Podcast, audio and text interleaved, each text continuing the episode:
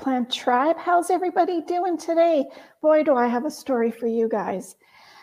Wow, you guys are such amazing listeners. And I have posted this yesterday to show everybody come on to our show and really listen to what this incredible guest, Stephany Ann, is going to talk about in our show.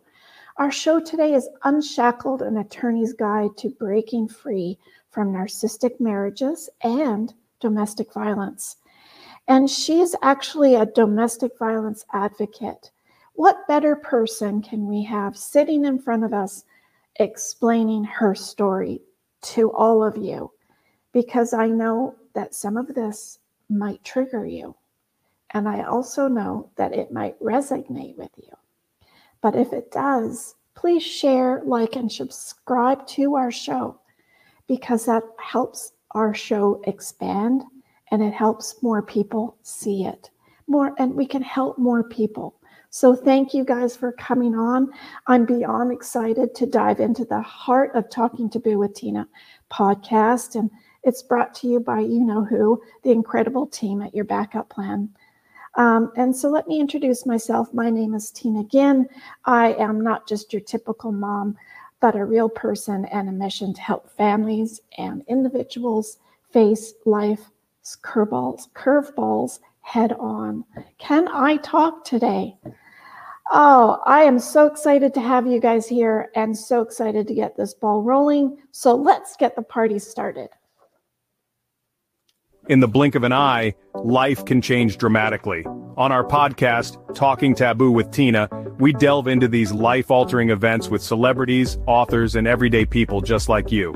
You'll also discover your Backup Plan app, a life-organizing tool designed to prepare you for any unexpected circumstance.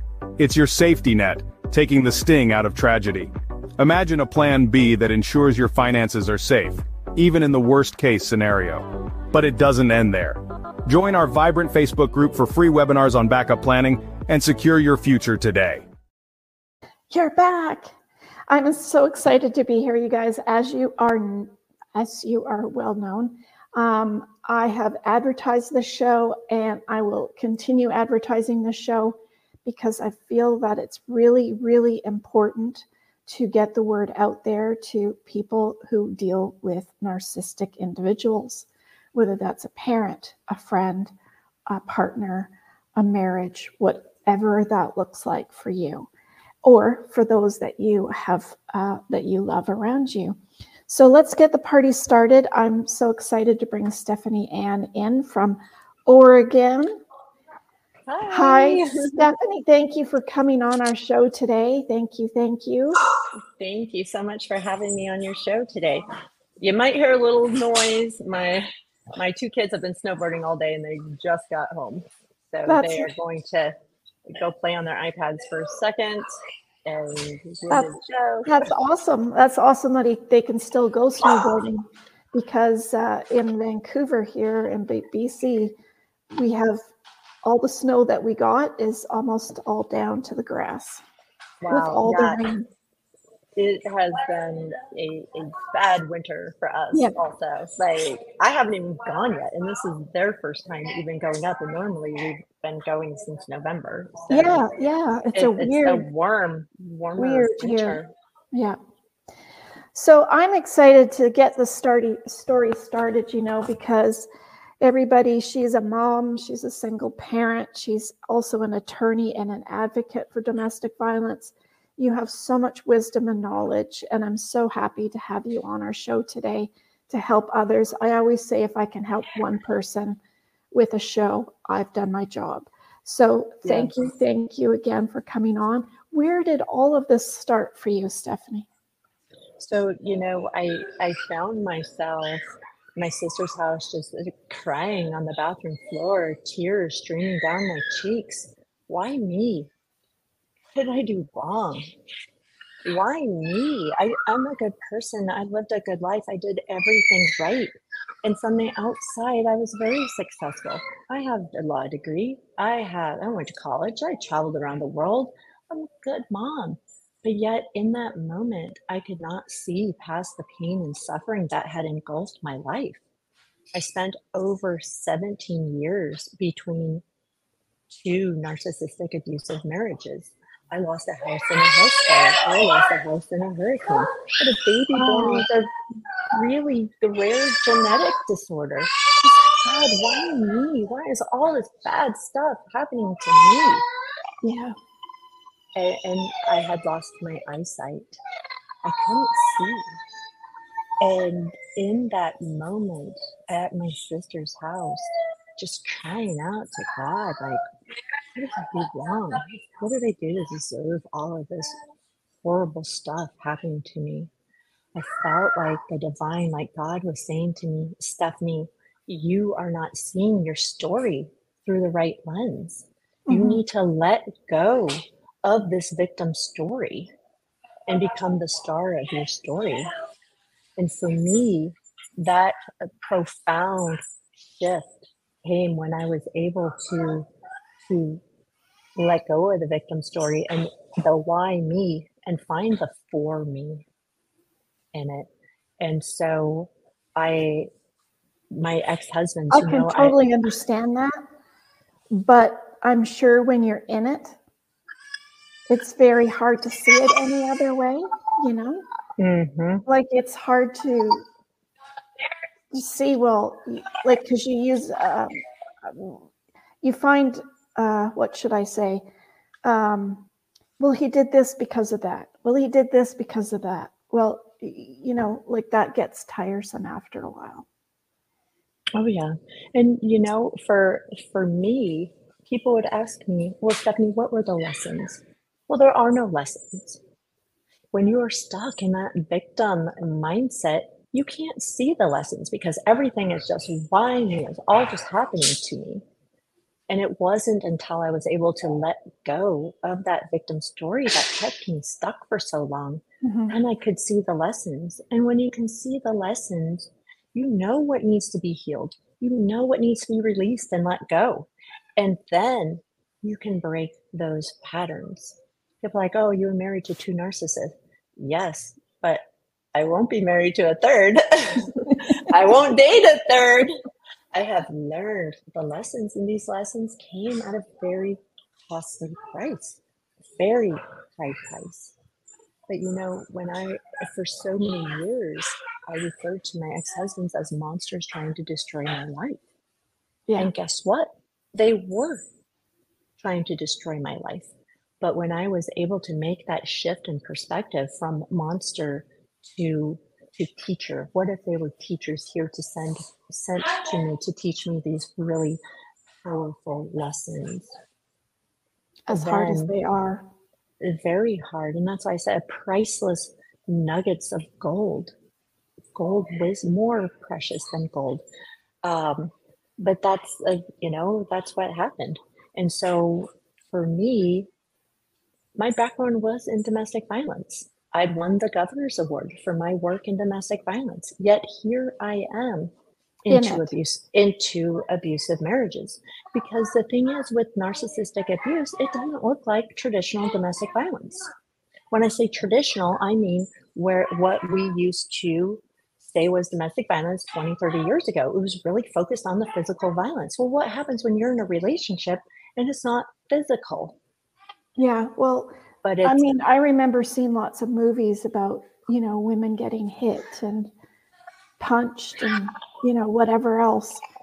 But you you never saw the other parts. Mm-hmm.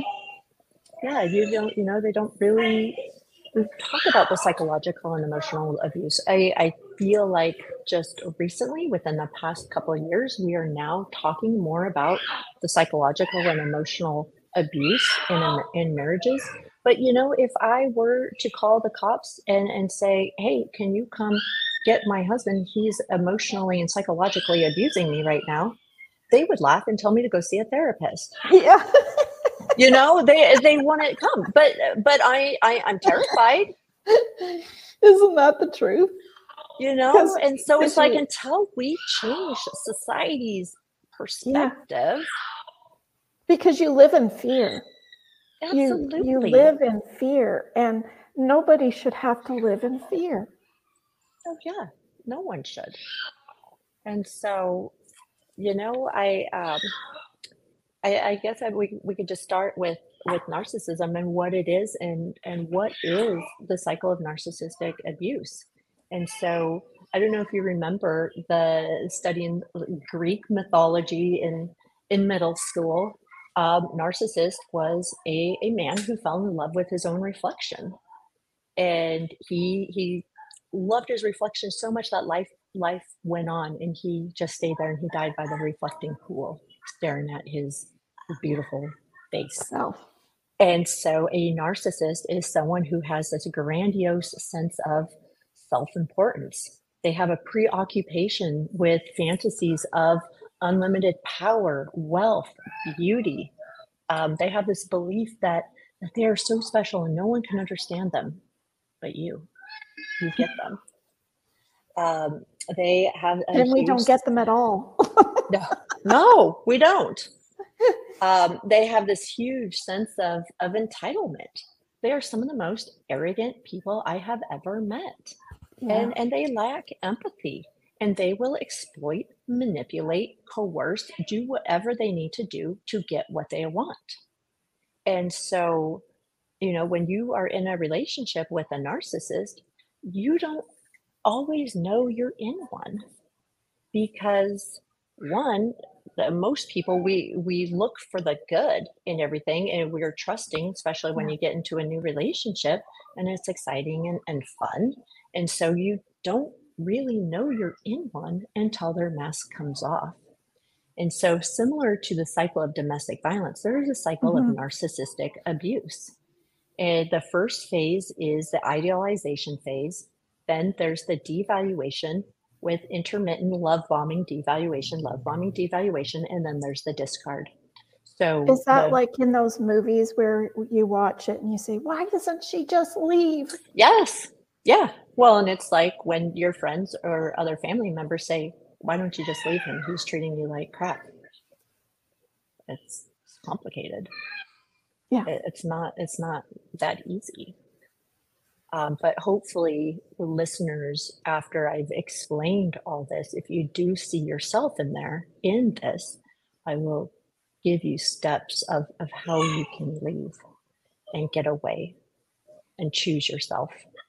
So we'll, we'll talk about that towards the end. So, what happens in the first stage is the idealization stage. This is the beginning of a relationship. You're just getting to know someone. They are on their best behavior they put you up on this pedestal. They worship you. They mimic you. They mirror you. They mirror your values. And so you feel like you found the ideal person. Wow. I never knew anyone else who wanted to go sell everything and buy a sailboat and sail around the world until my second husband wanted to do that too. I have found my soulmate. Right. And they will use those words. You are my soulmate. I prayed for you. God sent you to me. We are destined to be together. And they, right off the bat, they start planning your beautiful future together. Well, could you imagine? Oh, we could get a sailboat. We could move to Florida. We could learn how to sail. We could take the kids. Sounds yes. wonderful. Sounds incredible because I've never met anyone else who wanted to sail around the world but now all of a sudden you do yeah and so you know it's very i and this is the first red flag if if it is too good to be true you might be with a narcissist if they have put you high up on a pedestal you might be with a narcissist if it is um, if they make it so easy for you to fall in love with them because everything is just too perfect, you might be dating a narcissist. And so, but the thing is, is that I didn't know. I didn't even know what narcissism was. I didn't know. And so I, when I met my second husband, I put that that list out. I made a list of everything I wanted. I put that out into the universe. Guess what? a week later, I met a man who checked off everything on that list. And I was specific a divorced dad, just with boys, kid boys, my boys' age. Um, someone who had a, an ex-wife who cheated on them. Because my first ex-wife spent four, ex-husband spent 14 years cheating on me. You know, oh, well, his ex-wife cheated on him. We could we could have that, you know, to talk about. Well, in hindsight, his ex-wife did not cheat on him. he cheated on her, you know, and so it's like they they will just tell you whatever you want to hear because they have no identity of their own. So they take on everyone else's identity, but they can only handle that for so long. And then yeah. the mask comes off. So then you have the next phase, which is the devaluation phase. Now, everything that they loved about you in the beginning, they can't stand. They hate all that stuff about you. They, you know, in the beginning, my my second ex-husband, um, I love that you're a lawyer. I love that you're a strong, independent woman. I love the way you parent. You're such a good mom. All these things. Devaluation. I hate lawyers. Lawyers are just, you know, ambulance chasers. All this. How the how can you stand being a lawyer? How can you? Your girlfriends are horrible people. How can they even be your friend? I don't want them coming over to our house. I, you know, your parents. Oh, they're so rude. You know, like everything they loved about you, now they hate and, and this is where the confusion starts to come in. well, Stephany, uh, I don't want to f- forget to ask you with that comment. Do they also limit you then from your parents, from your friends, from like do they oh yeah that that comes as well part of it because too? they will start trying to is similar with domestic violence. They will start to isolate you. They will say negative things about your friends. They will start saying negative things about your family. And, you know, in, in, and finding it like uh, criticisms and, you know, and then, well, maybe we don't want, maybe we shouldn't have them coming over tonight.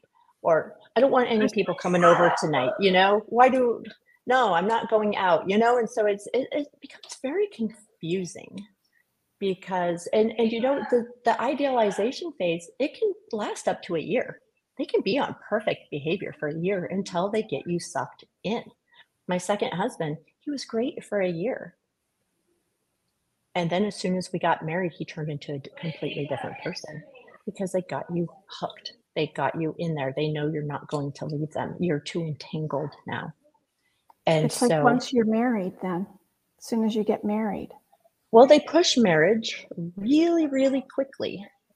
Um, Mine was but, two weeks dating. Wow. Yeah. And so, see, and and in those two weeks, they probably made you feel like the most special, most important, most loved person ever.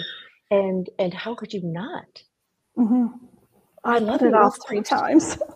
yeah, but but you know, it's like if it happens too soon, if it's too good to be true, these are, red, these are red flags. Yeah. And so, you know, when the when the devaluation phase hits, this is where the control comes. And so remember, just like with with domestic violence, narcissistic abuse, it's all about power and control. So, so what is the difference that you found, Stephany, with domestic violence and narcissism? Is there any? So, no, it, it's exactly the same. It is just that narcissistic abuse is abuse from a disordered personality. Oh, I think okay. it is more psychological and, and more emotional, but it also is very violent. Whereas you have you also have a cycle of domestic violence, you have domestic violence, but domestic violence is it's not always with a person with a disordered personality. Right.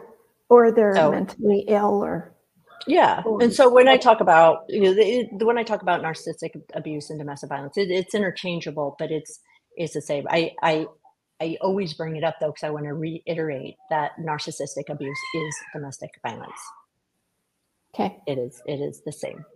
Domestic violence is just over here because it can be with other people who don't have a disordered personality. Right.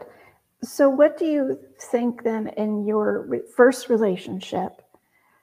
that you were so well versed in domestic violence and having a proper so-called you know family situation um, and then moving into this first relationship what made you realize it was different so with with my first husband when everything was great because I could be all of these things for him. So, you know, one of the things that a narcissist needs as their their supply and their fuel is excessive admiration. And so when before we had children, before I was super busy, I could fawn all over him.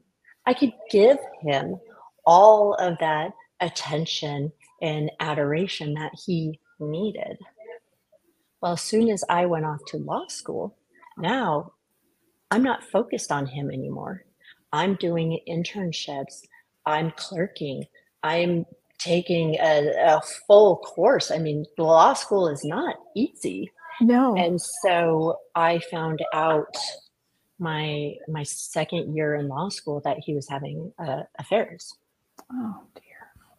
And so and you know, of course they they are so good at turning everything around. Well, you weren't there for me. You abandoned me. I felt neglected. Well, I had no idea. Have the conversation. No one ever had a conversation with me saying that you felt neglected, that I was doing all this stuff. I'm just focusing focused on school and my career. And so, you know, they they love to shift the blame onto you. Well, if you were available and if you were here more, you would have met all my needs, but you didn't meet my needs, so I had to go seek other women to meet these needs that I have. Isn't that nice? Right. And, you know, growing up, I come from a very, um, my parents are still married. His parents were still married. They're both, we, we grew up in the church. My mom actually is a minister and, eh, and stuff. And so it's like, well, you don't get divorced. You, you work on your relationships. And so, you know, I didn't want to be the only failure who had a failed marriage and so um but he he never wanted to. And he just kept chatting with women kept having all these emotional affairs. And and back then even though my work was in domestic violence it was it was domestic violence back 20 years ago was focused on physical violence. He wasn't physical with me. Yeah. was this abuse? I didn't see it as abuse. How many of us do this? We put cheating over here and we put domestic violence over here. Well, he's yeah. just a cheater. She's just a cheater. Well, they just cheat. It's Let's nothing. call it what it is. It's abuse. It is psychological and emotional abuse. But I didn't know that at the yeah. time. I, I didn't I didn't see it that way. And so, you know, I spent 14 years and and we had two little boys together and, and it just never stopped and at one point i just started focusing on, on being the best mom that i could be and focusing on my life and he was still doing his thing. And he ended up um, walking out. Leaving this was the discard. He he walked out for another married woman. And um, do most of them walk out? So you know if you i could take you back to the cycle of of narcissistic abuse. So we talked about the um, the idolization phase, right? Mm-hmm. And then the mask comes off, and that's the devaluation. So, in the devaluation phase is when the gaslighting happens. So, gaslighting, it, I'm sure everyone has heard gaslighting, but do you really yeah. understand what it is? So, gaslighting is when you manipulate another person into doubting their perceptions, experiences, and understanding of events.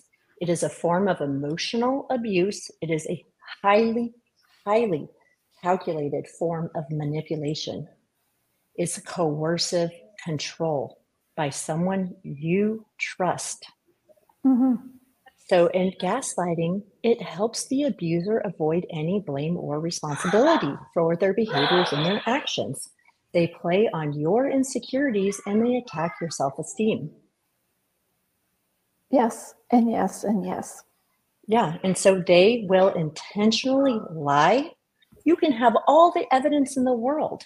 I used to confront my first ex husband all the time. You're cheating. No, I'm not.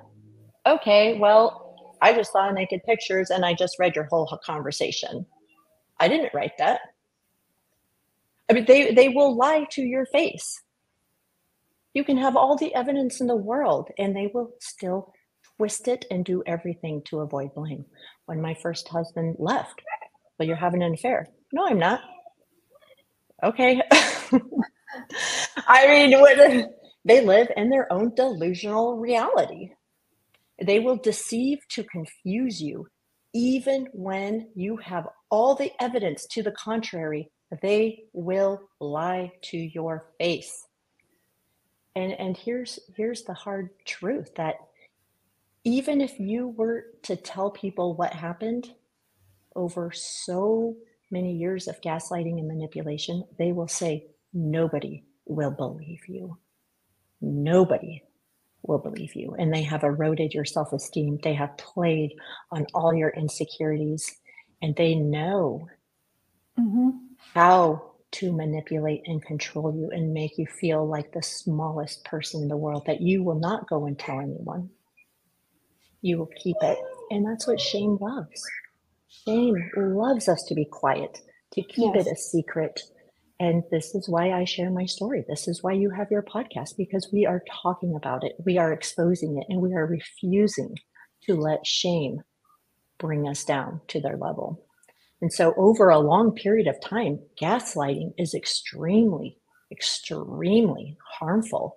All of the self doubt, they'll make you feel like you're the narcissist. Um, they will make excuses for their behaviors. They will do all of this stuff. And so, this is gaslighting. Yeah. And so, and if they are, you are. exactly. It's and like, so, oh, must have been hit in the head too many times by oh, a yeah. ball or you know, like you just make up excuses after excuses. And after a while, it's just like, what's going on? Yes, exactly. And, you know, and, and they will say, you will try to bring up something to have a conversation, like in a, in a healthy relationship, having a conversation. They, they will um, overly use sarcasm. It's just mm-hmm. a joke. You are, you are so sensitive. Oh, you must be on your period. Oh, you're starting your period soon that's what's happening. You know, they shift everything. And so what you have here, when you start having all that, you have this this big thing called cognitive dissonance. Now your whole reality is turned upside down. You yeah, I often hear people say this, and I said it too for a long period of time. They have a doctor, Dr. Jekyll, Mr. Hyde personality. Which personality am I mm-hmm. going to wake up to? Who do I have to be today to get through the day? Hallelujah to that. And who's going to walk in that door today? Yeah. And who do I have to be? I mean, this is being in a relationship with a narcissist is the biggest burden you will ever have to carry. There is freedom getting out of these relationships. And one of them is all this burden just be gone and then you can find your true self again because similar to the narcissist who has developed so many layers of protective self we have become everything that we are not to appease yeah. to have peace to make sure that the kids are okay to make sure there's not going to be yelling and screaming to make sure all of this we become everything that we are not yeah just to survive the day it's horrible that is not it how is. you live. And I think sometimes you just feel like you just wish that they would just hate you and get it over with. Like I said that once. I, I I have said that. And like just hit me. Because the other it's so much easier. Then we can just yeah. The and, manipulation and, it, and, the games that they continually play on your yep. mind. Yep. And so what, what happens during the devaluation phase is is all of that the, the the gaslighting the the manipulation the coercive control is everything to control you now they know your insecurities they know all this stuff because in the beginning you told them all your secrets now they're going to use all your secrets against you. You have weaponized them. And so what happens is they will they will do something whatever it is. They go out for a couple days and and meet up with another woman. And then they come back like nothing ever happened. Bring you flowers love bomb you. So now you are stuck in this it's bad it's good it's bad it's good. Today's bad well but tomorrow might be good and so you have what is called intermittent reinforcement We don't know when it's going to be good and we don't know when it's going to be bad. We live in this uh, a constant tension and anxiety because we don't know. But when it's good, it can be really good. They yeah. can be the most loving, the most kind, the sweetest, most wonderful people that sometimes we forget that it was bad. And then all of a sudden the bad comes and it's like, holy, I remember now. what? Like, what is happening? What did I, I do now? I got so good at it that I would say, oh, he's being really, really nice right now. And oh, it's just so wonderful. Uh oh. yeah. Because as soon as I said that, it's like, oh no, here it comes. Yeah. And so, you know, all this good, all this bad, all this in- intermittent reinforcement creates a trauma bond. And so, for any of the listeners who aren't familiar what a trauma bond is, think of uh, Stockholm syndrome. You know, in the movies or big, like high profile sensational cases, you hear the, the kidnapper refuses to testify against the, the, the abuser and all this stuff because they, they have this trauma bond. And so, what happens with all of this the good, the bad, the good, the bad it creates a trauma bond as well.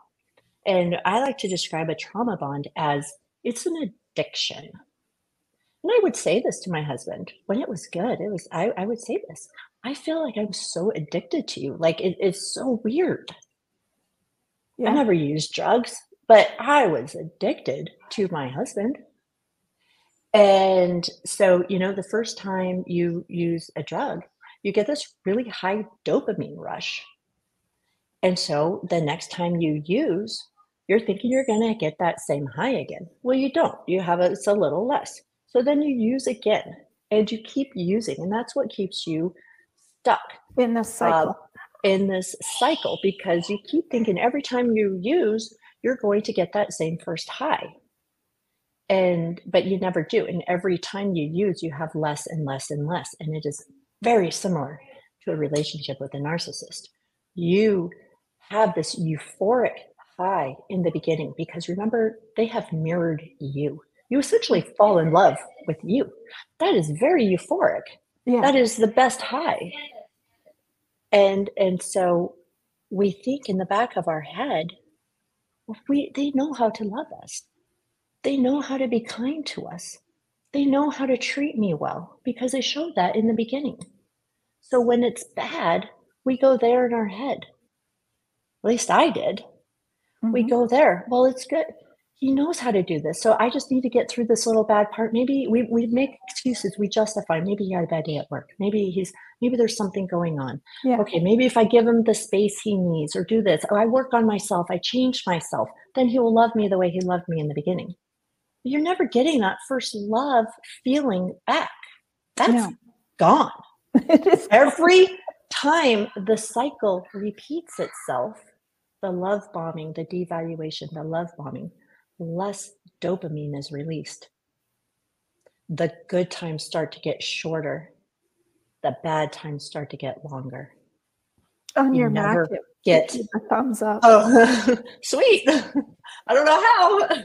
I think if you do a heart, it would do it too. Like if you do that. Oh, thing. I didn't even do anything. I didn't touch anything. You went like this, and I think oh, it, it does that. Let's see. So, I don't know. Um, but so so that's the trauma bond. And that's why when you say, Tina, why didn't you leave? Just leave. Our friends can see everything that's going on. Yeah. My friends but they're very good Stephany, at hiding it too, though. Exactly. But but this is why we stay. Because we constantly think it is us. We try to change us. We become someone we are not and we keep trying to change that well if i change the environment if i do this my second ex-husband well he's so unhappy here in oregon let's move to florida when we moved to florida he was still a miserable person yeah because it's not it's it's not us it's not the environment it is their disordered personality and we cannot change them and i can't stress this enough because i hear so many people say this well, we can change them. If I just love them more, if I just be the person they want me to be. No. I thought that was a long time ago, 80s thing. I can fix that. yeah, no, No, you cannot. you can't. And it will just get worse over time. And so you have the final stage, you know, and you can stay in this intermittent love bombing idealization phase. You can stay in it for a really long time. I stayed in it for 14 years with my first husband. I stayed in it for four years with my second husband. And so then you have the final stage is the discard. And it's exactly what it sounds like. Discard. You you discard your garbage. You throw it away. So the So what could they do for that? What did they do for you? well, so what what happens is they will either get bored, lose Mhm. interest, have uh, a new supply on the side. Because remember, they like to jump to relationships. So they have their new supply lined up. They're bored of you. You're no longer fun. You're not playing the game that they want you to play. And they they've lost all interest in you. And that's when they throw you away. So Or it's not, it might not literally be throwing you away. Like, you know, they don't say, I'm leaving you and that's it. Like, it could be a long process of them realizing that no, they're throwing you away, but staying in the same situation.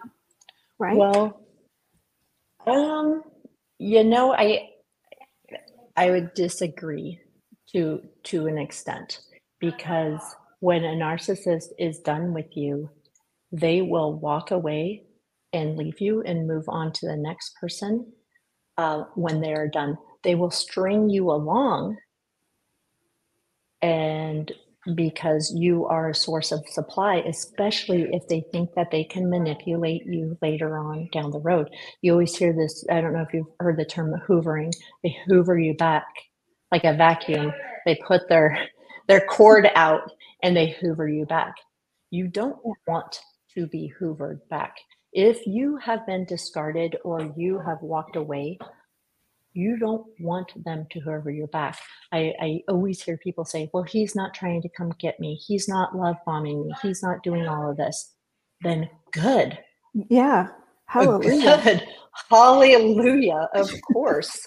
you don't you don't want that because that means that they are just going to keep you on a leash and they're going to string you around for for several years you know my first husband when he his discard was uh he walked out. He just told me one day he's like um i i i think this other girl's in love with me. I want to go find out if i'm in love with her.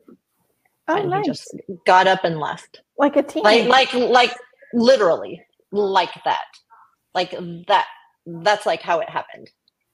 And um and then we didn't talk. I mean we had kids so we had to you know we had to be in communication. But you know what? Six years later he called me out of the blue crying i miss you i love you i'm so sorry for everything i did to you because you don't get closure with a narcissist six years later he was remarried he had a family oh, no. A second one.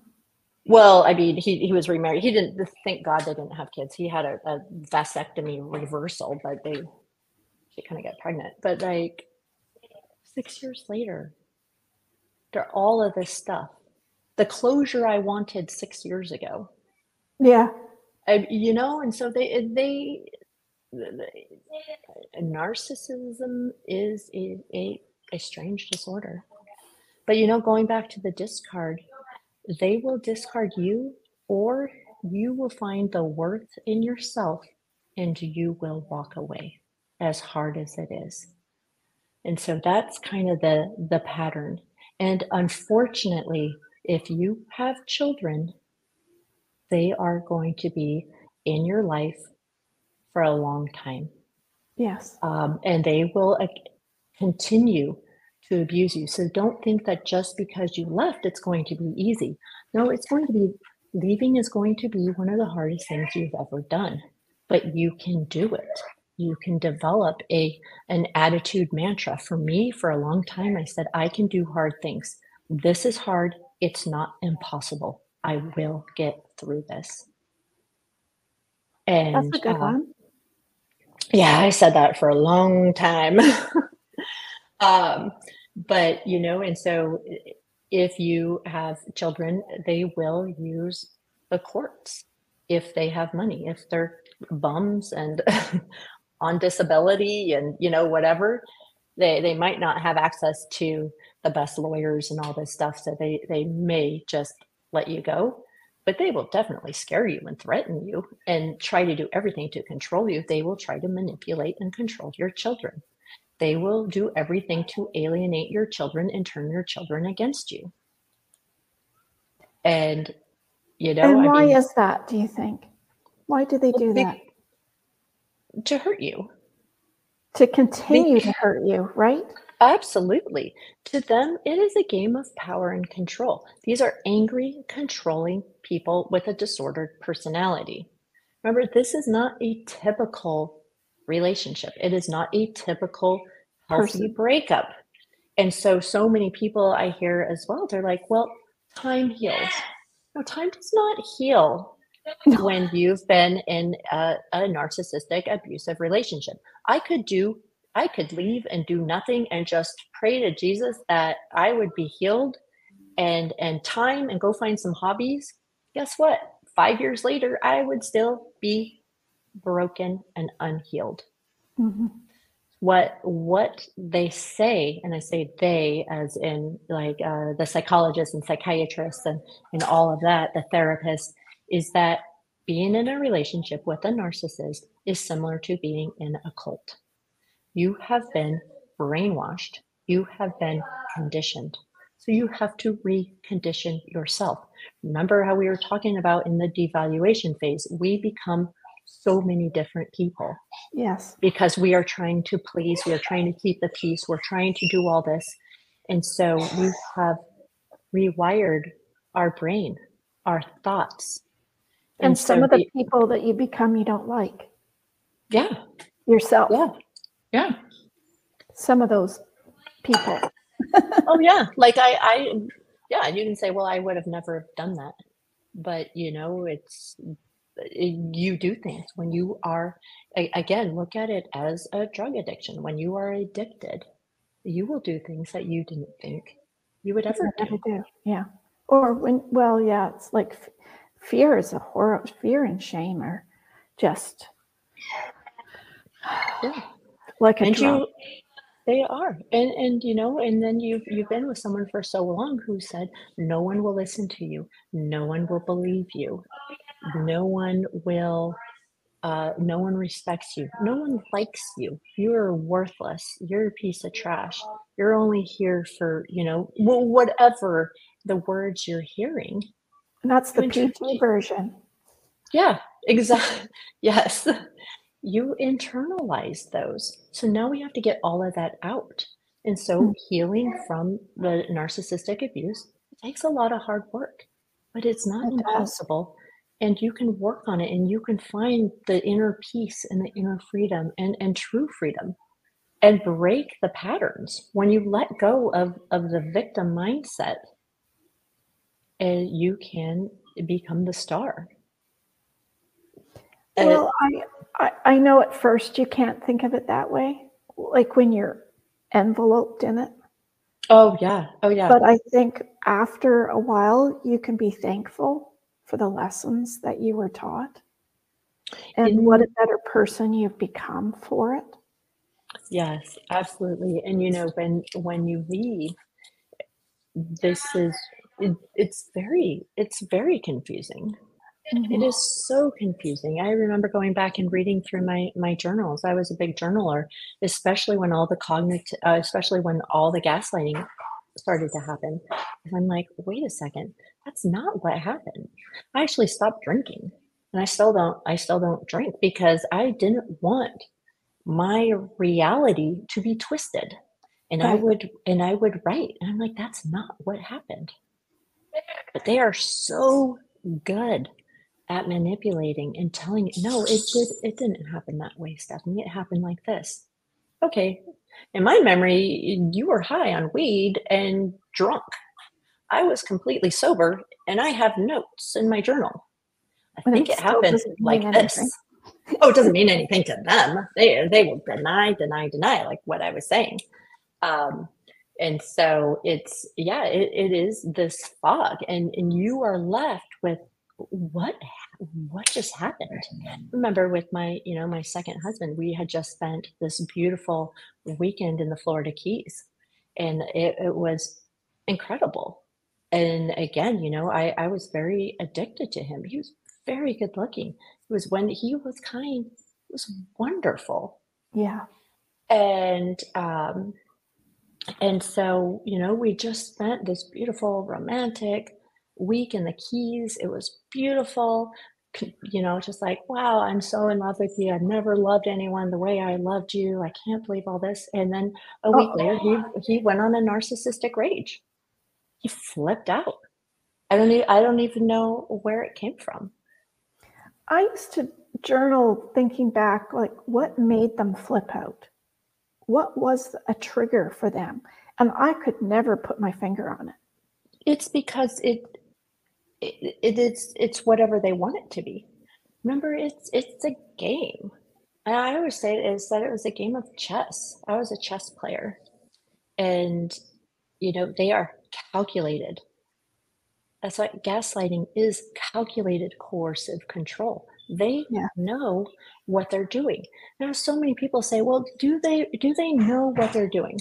Well, on a on a conscious level, they do subconsciously there could be some behaviors like any of us. We have habits and behaviors that we act out subconsciously. Right. but when it comes to manipulation when it comes to the gaslighting they know exactly what they're doing. Because again remember we're dealing with angry and controlling people who have many layers of protective self. So mm-hmm. it could be anything. It's whatever they want it to be did you ever find what the worst thing you could say to your narcissistic husband was? Well, I will tell you one thing I said that you knew right away. turned him into the Hulk.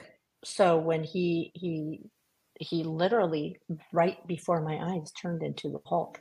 I, I, I and I've heard other women say this. Like he he started raging. I'd never seen this before.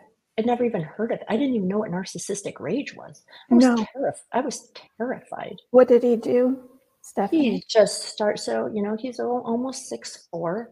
He's he looks like a professional baseball player. He's he was an athlete. All these things, you know, and uh, he started punching walls, slamming doors. Oh. I didn't grow up in a chaotic house. I'd never seen a man punch a wall. I, that you know, in the book of narcissism. Yeah, yeah, it is. It's in the playbook. I've and, experienced like, just, that one. Yeah, and he just he just flipped out, and there was nothing. I used know, to say, "Why did you do that?" And then he would laugh and repair the wall. Oh, see, my he, he would just deny it. I didn't. I was just leaning up on it and like, "Oh, you punched." You, you know, it's like. Yeah. it's like I can laugh now because it's so stupid, but it's like it's like a toddler temper temper tantrum. I mean, I have a toddler and I've never even seen my toddler have rage. I, yeah. You know, and so yeah. it's like it, it was, and, and, just like a, uh, a lot of passive aggressive, just uh, talking to himself, mumbling, um, slamming doors, doing all the very just chaotic I would say crazy Throwing behavior, things. but it's yeah, but it, but it's not crazy. It's calculated. They know exactly what they are doing. They are trying to terrify you. And um, he is that a, this, a part of that terrifying part? Like when they people that would hit you, is that kind of a similar kind of thing? Is it's like that controlling force? control. Oh, yeah. So, you know, they, they use manipulation and gaslighting to control you.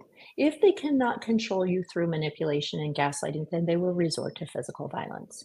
It's the same with, you know, in just the traditional yeah. domestic violence with people who don't have a disordered personality. Um, because so they they use all these tactics to control you and when they no longer can control you it will become physical why i say get out. Okay. Because it will escalate. And every time there's a you go through a cycle it will get worse and worse and worse. In different forms whatever that in different yeah exactly. So get out now. Get your life back.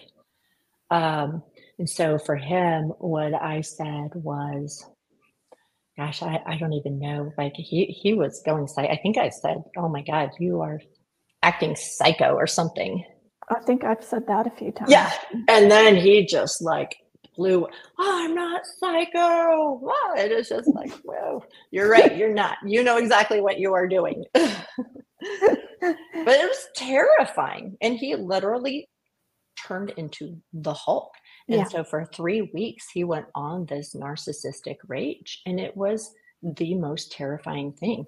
And, you know, sometimes eh, previously if he had a little an explosion a, a mini rage per se yeah. he would calm down or you know it was like it lasts for a day or something and then it'd be done. This went on for three weeks and then he was um, tormenting. He would take his his phone and shine it in my face. He would keep me up all night just doing just loud storming just uh, you know every every name that he could think of to call me. And thankfully, he didn't have like a whole lot of bad things he could call me because I was a really good person. And I'm not saying that you were a bad person because he's calling you bad names, but he didn't have a lot of things that could hurt me. Yeah. So, you know, for, I, I, I don't even remember things he said, but some of it, it was just like, it just reminded me of, of things that my boys would say when they're mad at you, like, "Well, you're dumb. Well, you're yeah. stupid. You yeah. have a two hundred thousand dollar degree that you spent on, and you're not working right now, or you know, like, okay, yeah. But you know, it, it's like, where's this stuff coming from? Yeah. Um, and so yeah, and he he kicked me off the bed, like get out of bed, and you know, just uh, thing, just tormenting. Did you find your sex change too? Um, when he was tormenting. Well, when, during the rage stages at different stages. Mm, you know, it it was weird because we we were very sexual, um, and a, a great sex life, very great. But then every now and then he, he would say things like, it's just sex for you, Stephany. I want it to be this emotional thing. And, and for you, it's just sex. And I'm like, what? You know, and, and, or, or he was, I'm like, what are you talking about? Yeah. It's emotional. I'm uh, what?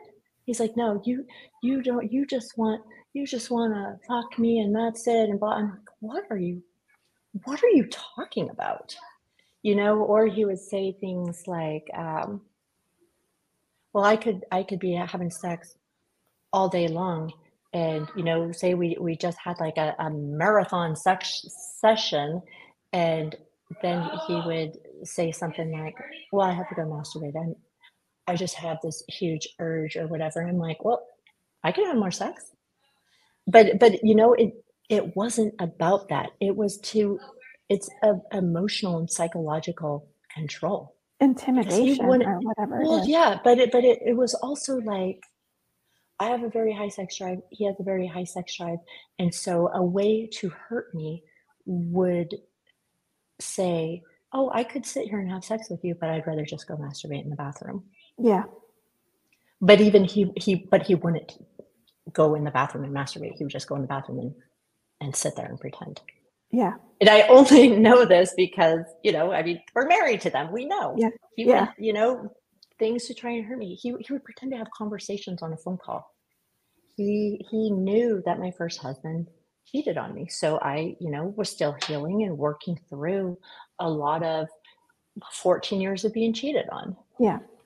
And so he would during the devaluation, he would, you know, maybe storm out of the house and then he'd come back with a phone number I just got invited to a hot tub party. There's a bunch of, of girls in a sorority who invited me to come over and, and go hot tubbing with them. I think I might go. What? Who does that? It's called triangulation.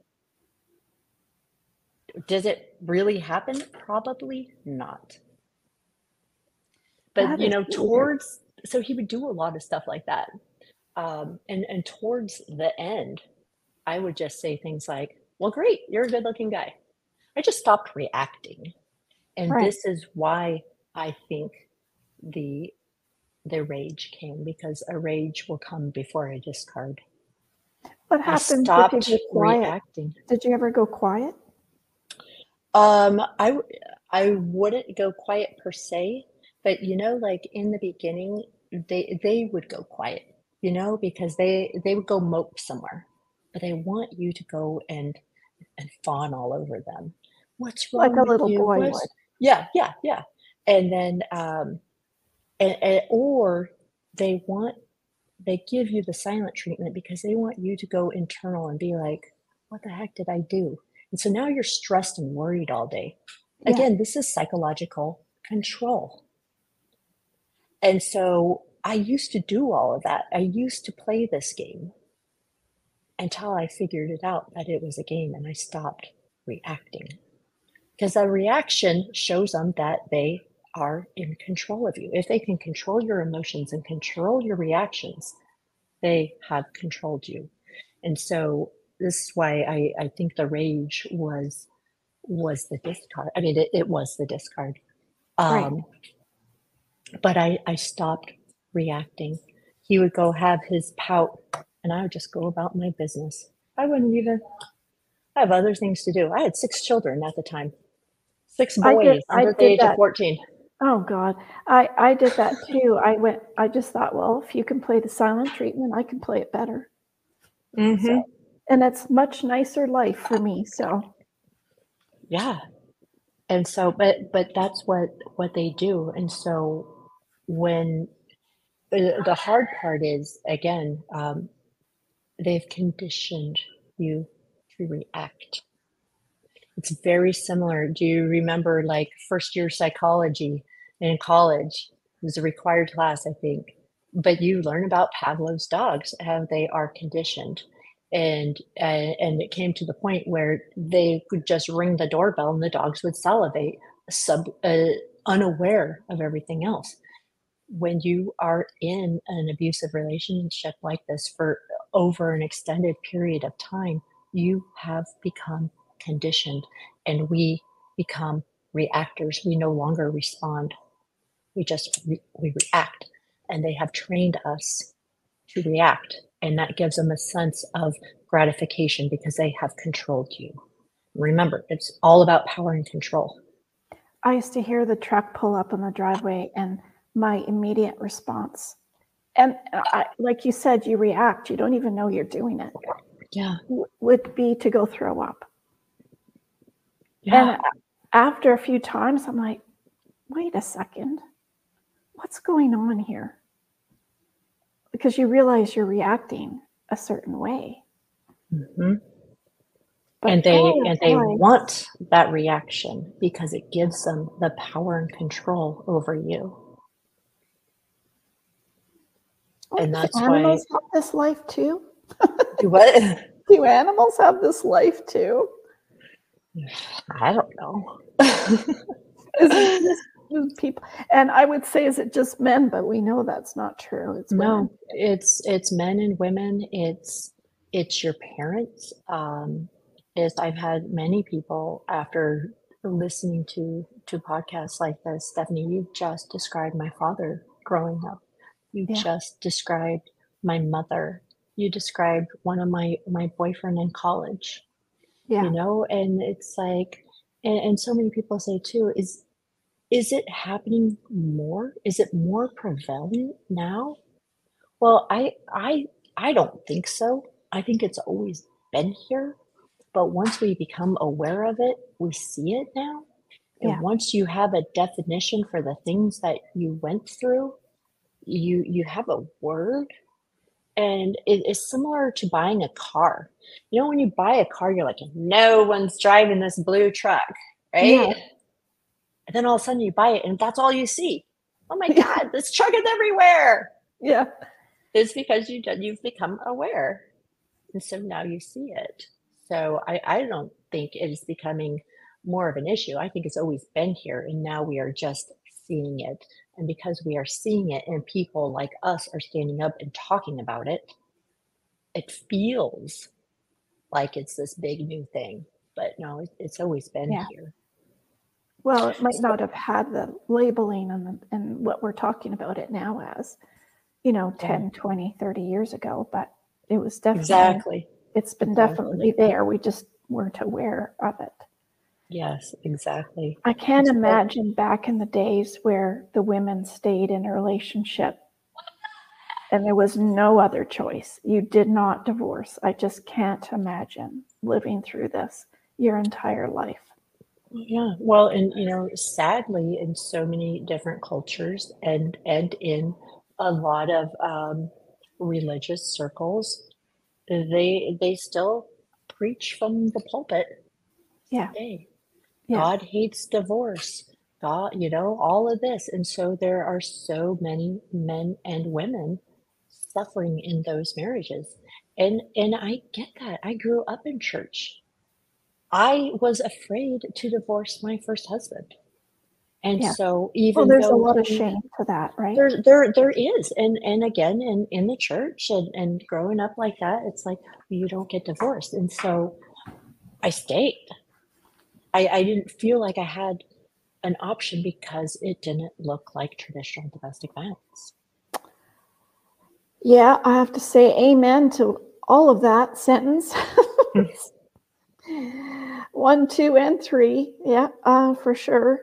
Um, I always wondered if people from the outside could see it, but I don't think, I think they are, hide it behind closed doors really well.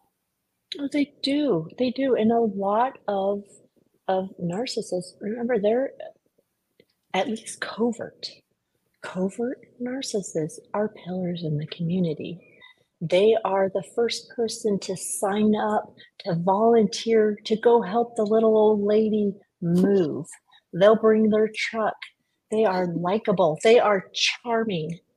They oh, are the first to sign up and volunteer to, to help anyone in, in church. You know, they're the most helpful people until they come home. They're not helpful for you. No. Are they helping with the chores around the house? Are they helping with the children? Are they helping with groceries? Are they helping with cooking and cleaning? Are they helping with anything? No, not when in my experience. Their, when it's on their time or choice, I, I guess they do. Well, but well, yeah, if they want to. My first yeah. husband mowed the lawn. My second husband did nothing. Yeah, yeah. you know, and so it's no, but but in the eyes of the community, they are incredible, people. credible people. And remember, they've been telling you you are worthless. No one will believe you. No one will believe you. I help old ladies at church. You go talk to the pastor and tell him that I'm being abusive to you and I'm gaslighting you and manipulating you. They're not going to believe you. No one will believe you. Yeah, how true. And they will say that. No one will believe you. Go, try to do it.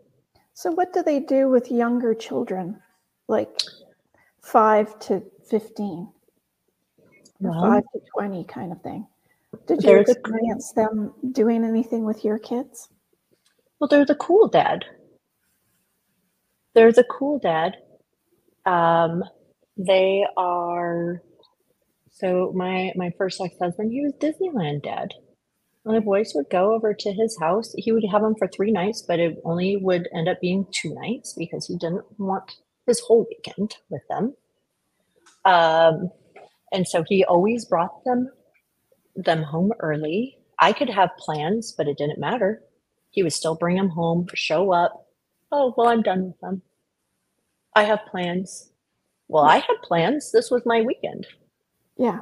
It didn't matter he loved that that I was always available, or he just make me available because it's not mm-hmm. like I'm going to say no to my children. It's control again. It is control, and that's why I was saying like even though you get out of it, it it, it it's not it still isn't easy. You still so have to figure out how to to work work with it. we need to have you come back because there's so much more to talk about in your two relationships that will resonate with people. But I wanted to quickly mention that I know a lot of women who say, My husband looks after everything, mm-hmm. after the bills. He, I'll say, Well, does he have, you know, does he know where his disability is or what his thing is at work or his medical look like or his life insurance or do you know where the documents are that you need? Like, what happens if your husband doesn't come home that night from a car accident? What what does that look like? for you? Do you know? And it becomes really, really important in a relationship like this one. It does. And especially if you, if anything that we've talked about resonates with you and you see yourself in any of these scenarios that we've explained, you have to get out. And only you know what that looks like and when it is safe for you. It is when you are leaving an abusive relationship, this is when it can escalate and when it can get physically violent. My second husband, I did everything wrong. Again, my background is in domestic violence and I just panicked. So again, if you it, panic, don't worry. I have all the training and all the experience and I still panicked. But um, but there are things you can do now. Again, I did not know I was with a narcissist. It wasn't until I got out and did research and found things, and then everything made sense. So we're going to do some safety planning here. So one of the things that you really need to do is know where all your money's at. If you don't control the finances because this is another form of abuse is financial abuse but you are the one that goes grocery shopping and you have the credit card even if you have to return the credit card back to the person. I tell people go grocery and shopping. you have to only allow a certain amount of money to buy certain things with? Exactly. And i i tell women um oh uh-oh. Mommy you're not listening. Baby here i know i know. Uh, just just one second. Um, so I I tell women when you go grocery shopping, buy more things than you usually buy, and then return them. Keep that money. Buy some gift cards. I I have. I do know of um, some men who will read the receipts. Right. They read everything. Mine did. Yeah. And so I say buy some things that you would usually buy that that is not going to stick out. Maybe buy a couple more, sneak some other things in there and then return them. Start filling up your pot. Start yeah, and so even if it's $20 every time, you are setting aside the money. And go and open up your own bank account somewhere else get a safety deposit box and start getting all your financial documents and get is also photocopy them because when you go through the divorce you want to know where all the money is you want to know where everything is at open mail uh, make photocopies of everything get your passports get your birth certificates your kids birth certificates social security cards like you were saying with disability yeah. get the get the disability papers, get all that stuff, medical. make photo, medical, everything. Um, make photocopies of everything and put it in the safety deposit box. And then slowly start putting money aside. And then find some trusted people that you can talk to and tell them everything that is going on. And that That's you need to get, it is hard. It's very hard. Um, and so you have to talk to someone and if you and if you don't feel like you have any support or you trust anyone call the domestic violence hotline. I don't know if you have it in canada. I'm sure you have we something do. similar. Yeah. Call the domestic hotline the, the domestic violence hotline because there are trained advocates who will sit down and hear your story and they will safety plan with you. And they will also connect you to local organizations in your area that will help you with resources. In the us we have this grant called the TANF grant. It is a one time $1,200 grant that will help you leave a violent um, situation. You because can use it, might not, the thing about it is, it might not be violent. Well, I, and when I say, but yeah, but you, you can do. Changes, that's when the violence could happen. That's when the crazy comes out but it, but it's also for psychological and emotional abuse. So yeah, yeah. But I just want listeners to realize that when you're in it and you don't technically see, well, yes. you know, that's not really violence. Yeah. But it truly is because not only is it like you said, but it also could rev up a bit or a lot once you yes. make these changes. Yes, yes, and you don't. We don't know what the abuser is capable of doing. You know, right. my my my second husband, he was um uh he was he did trap trap shooting, you know, where they have those little clay pigeons and they come out. But he's like a champion in several states.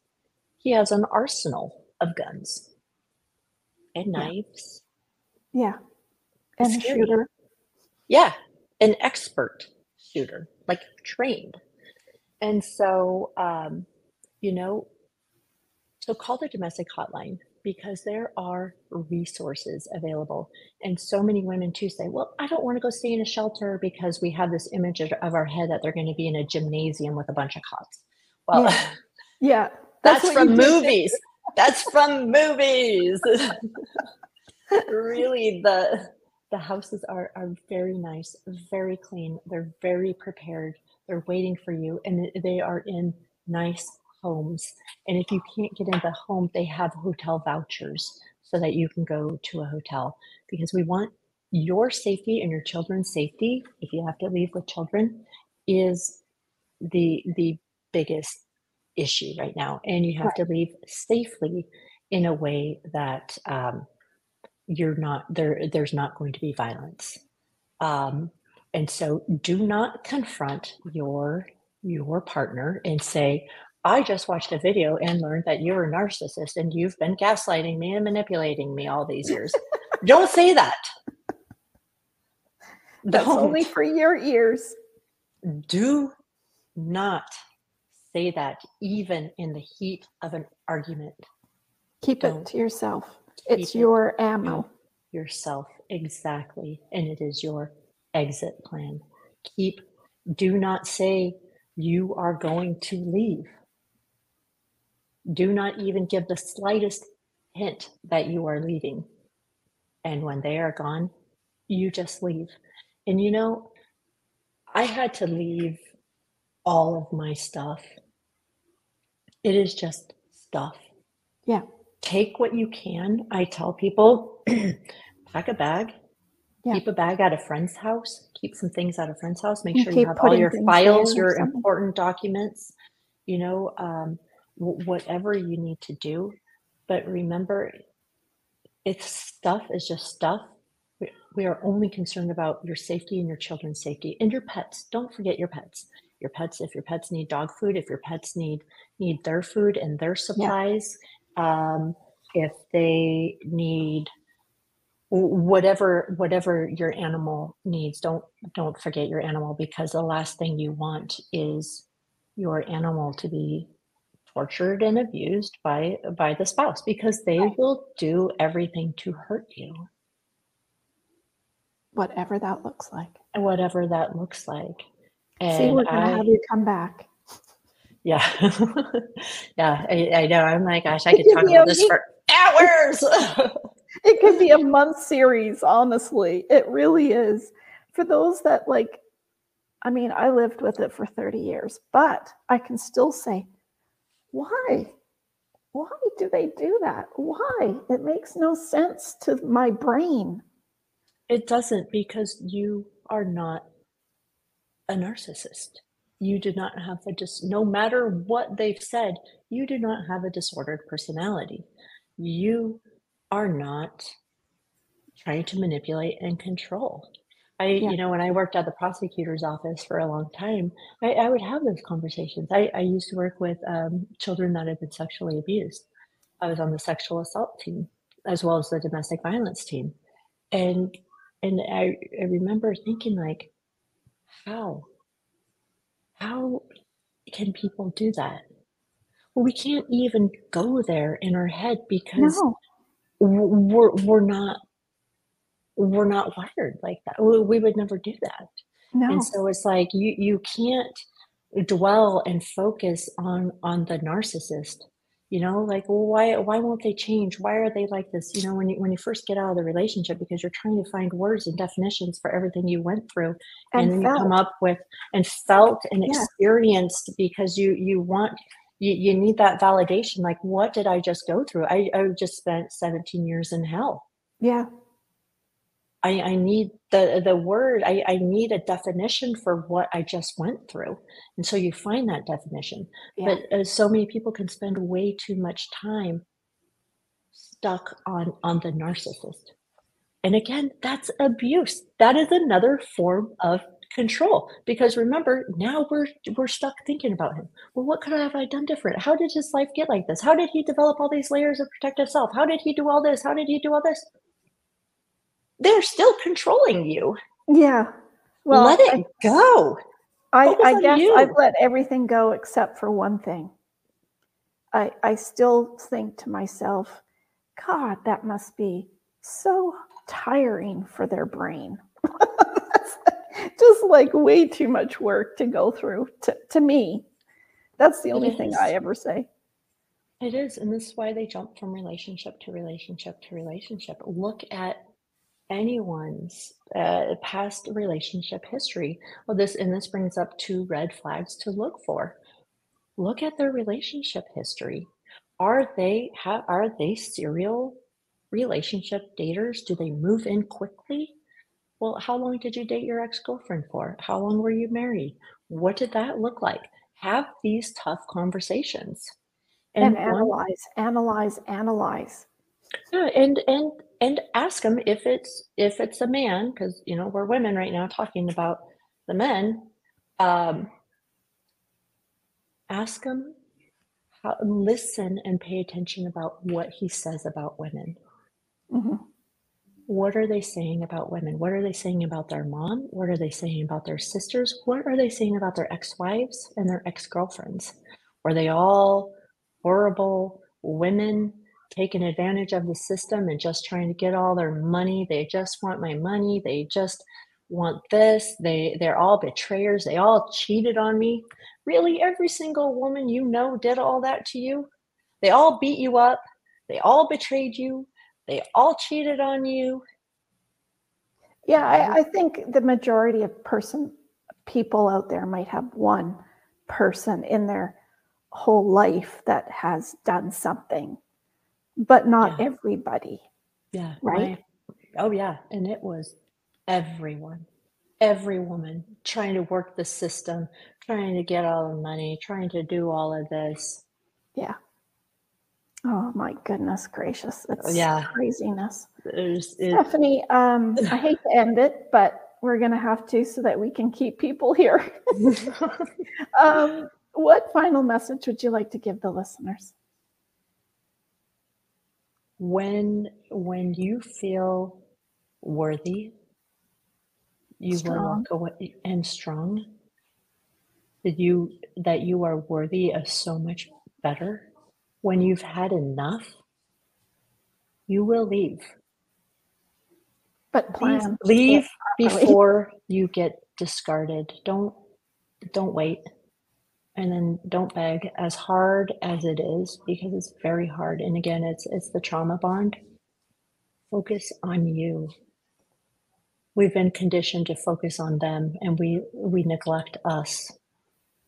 Focus on you. You come first. Start putting yourself first and watch how the relationship changes. Watch how quickly they change Yes. when And you start taking care of you. Spider- veins out there picking up on these things, don't they? hmm You are worthy of so much more.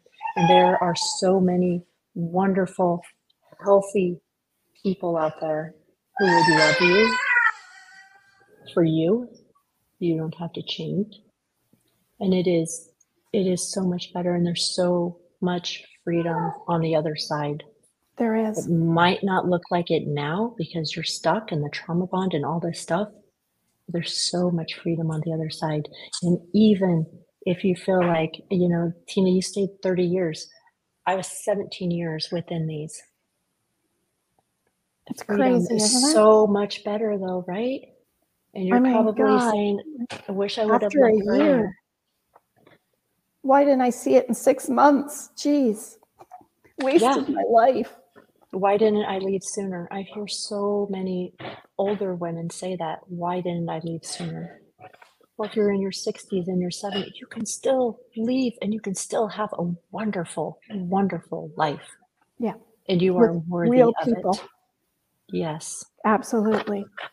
Oh, thank you. That was lovely. Thank you so very much. Yeah, thank you. Thank you for for talking about this and putting your heart out there for everybody also. I appreciate that. And everybody, um, my goodness, where do we even finish with this story? Because we're going to have to have Stephany come back on and well, maybe we'll do a little part two session. I would love that. Definitely. Absolutely. But you know, we we have to be prepared in any shape. Here, what I'll do is I'll do. I, I have a toddler who's who's demanding. Attention now. You've spent enough time on this, Stephany. She sa- he says. right. I'll I'll meet you and I'll do a quick little blurb and I'll bring you back. So I want everybody to realize that whatever your situation is, to do what's right for you and have a plan and put together some short sort of plan and it will feel wrong, but you're doing it for you and you deserve it. No matter what the outcome it looks like or what happens, you deserve it. So don't forget to like, share, and subscribe to our channel. Um, I hope that you know if if you want to rewatch this show because you got something out of it, Stephany is full of information for us all, and we'll have her come back on in part two. I'm so happy to have you guys here to make sure that maybe we've made a difference. Maybe you know that you can feel a little bit stronger or reach out to us in a comment section and i'm sure i can pass you on to stephany and you could email her as well or if you'd like to email me that's fine too. We're all here for you so no worries there. So like share and subscribe down below. If you know anybody going through this or you've been going through it please share it with others so that they have that opportunity like you have to hear some really good information about what it is and how to be the best you. Because right now, if you're in it, it's not the best you. And I know there's some best you in there for people. Um, and each of us, no matter what that looks like, don't let it get you down and don't let it think that it's you because it's not.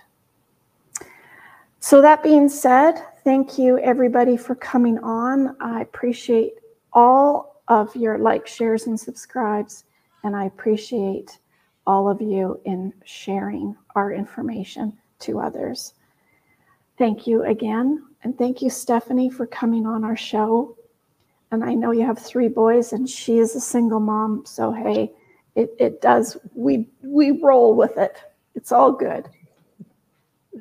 Oh, thank you so much for having me on the show. It's it's great and yeah, it's just one person can benefit from from what we speak about. This is why we share our stories and this is why we talk. it touches my soul. It really honestly does. It makes me feel like I'm giving back. Yes. So, so thank you. So thank you for coming on. I'm so happy I found you. And um, till next time, stay safe and be kind. And remember, you're not Superman, but you can be if you put a plan together. Love you. Bye for now.